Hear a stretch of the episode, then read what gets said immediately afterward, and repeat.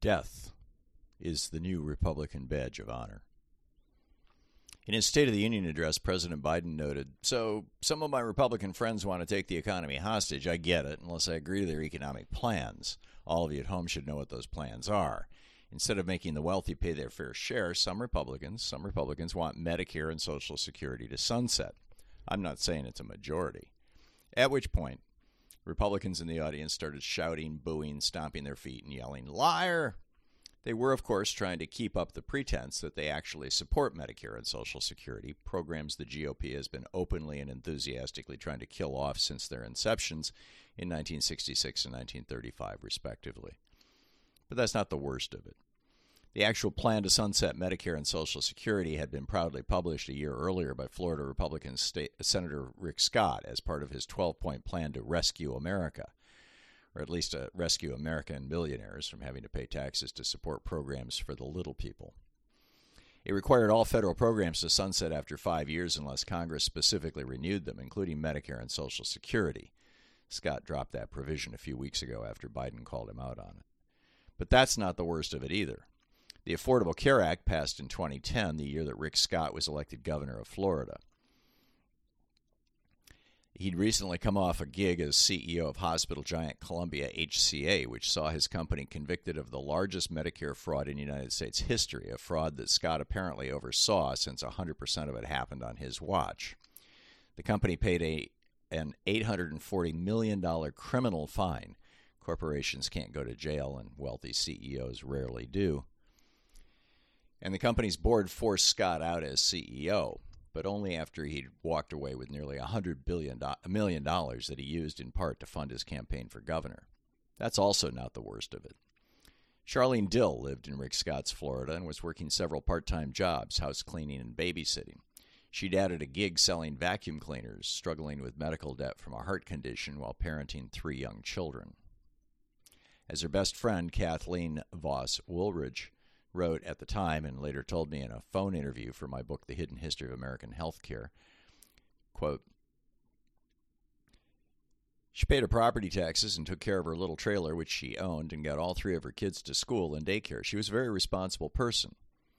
As Woolridge noted, after feeling pain in her chest, quote, she went to the emergency room in 2012 and was told she had heart issues and needed monitoring and medication.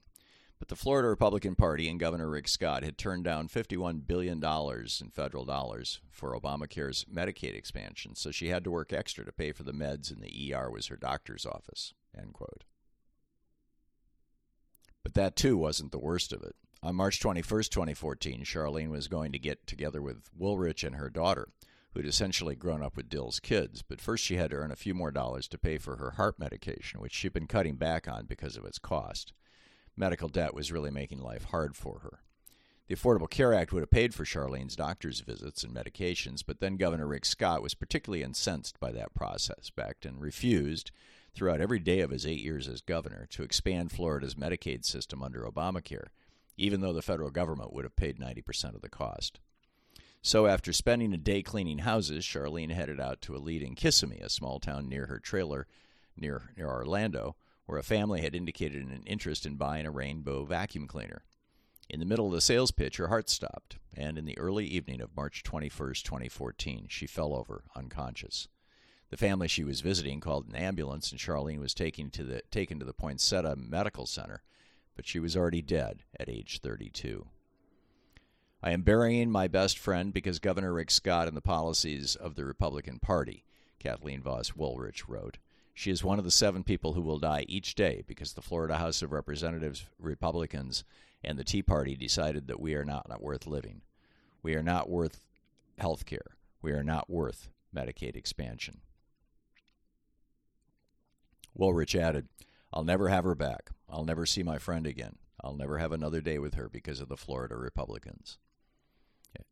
But that wasn't even even but even that wasn't the worst of it. Washington Post staff writer Andrew Van Dam, who writes the Department of Data column for that paper, discovered that states across the Deep South and Oklahoma and Missouri have among the lowest credit ratings in the country. Not the states themselves, their citizens have the lowest credit ratings in the nation. Van Dam looked for correlations that may suggest why this was the, ca- the case, but couldn't come up with any. It wasn't poverty, Other parts of the country had poverty just as bad as parts of the South, but their people had better credit ratings. And it wasn't race. Other parts of the country had black and other minority populations in similar proportions to parts of the South, but their citizens' credit ratings were just fine. It was a mystery and an expensive one. When your credit rating is low, anything that requires the use of credit costs you more. It's like a punishment on top of a crisis. With a low credit rating, your car loan costs more because the interest rate is higher. Ditto for your mortgage and its interest rate. Even renters pay a higher rate when they have poor credit, a practice justified by landlords to, quote, cover the cost of deadbeats who skip the last month's rent payments, end quote. Credit card companies charge more, banks charge more. Everybody, it seems, wants to stick it to people with low credit ratings. Payday lenders and pawn shops prey on them. It's punishment trying to figure out what was driving the lousy credit ratings across the South, even in economically vibrant areas like Atlanta or Miami, Van Dam writes that he reached out to Urban Institute economist Bruno Braga.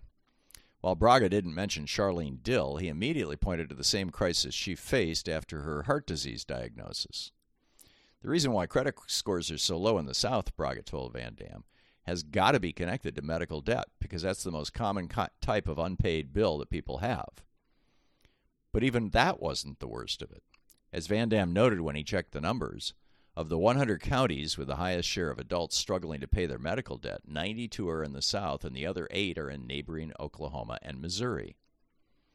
These were all the 11 states with Republican governors, Republican controlled legislatures, Republican multimillionaires and billionaires funding editorially conservative newspapers and hate talk radio and TV stations. Which brings us to the very worst of it. Those states of the South, from Texas to Florida, excepting Arkansas, along with Missouri and Wyoming, are the 11 states that have, to this day, refused to accept federal funds to pay for the Affordable Care Act expansion of Medicaid, the program that could have saved Charlene Dill's life. Basic Medicaid, dating back to the 1960s, covers the truly indigent, typically people earning less than $3,000 a year usually because of disability or deeply entrenched regional poverty. Also can pay for long term nursing care. But when President Obama pushed the Affordable Care Act through Congress, he expanded the program to cover those who work for a living but earn too little to qualify or even be able to pay for Obamacare insurance. Typically, people earning between $3,000 and $15,000 a year. It varies by state. Suddenly, because of Obamacare, every low income minimum wage working person in the entire country had access to essentially free health care through Medicaid. Furious, Republican governors sued and took their case all the way to the U.S. Supreme Court. In response, the five Republicans on the court gutted the ACA, saying it was unconstitutional for the federal government to require states to offer free health care to their citizens, even if the feds paid over 90% of the cost. Because of that ruling, Greg Abbott brags that he won't give low income working people in Texas access to Medicaid. Ron DeSantis is proud that he's carrying on Rick Scott's tradition of forcing low income Floridians into medical debt and terrible credit ratings. Ditto for all the other Republican governors who are, to this day, refusing to expand Medicaid. And Arkansas's new governor, rising GOP star Sarah Huckabee Sanders, just proposed gutting the Medicaid expansion her state adopted, uniquely among southern states, back in 2011 by adding an onerous work requirement to it. Kentucky's Republican Governor Matt Bevins pioneered this in 2018. She hopes to have tens of thousands of Arkansans, uh, thrown off Medicaid by January 1st of next year. Rick Scott's refusal to expand Medicaid arguably killed Charlene Dill and thousands of other Floridians every year since. The story is identical in the 10 other states where Republican governors and legislators with the blessing of five Republicans on the Supreme Court, appear to delight in denying their citizens access to inexpensive or free health care. In doing so, these Republican governors are not just producing poorer health outcomes, they're proudly keeping their citizens mired in medical debt, thus ruining their people's credit ratings and making it even hard, ever harder for these working class folks to escape poverty. They're eagerly stressing and destroying families through that medical debt a well known cause of divorce, child neglect, and violence against women and children.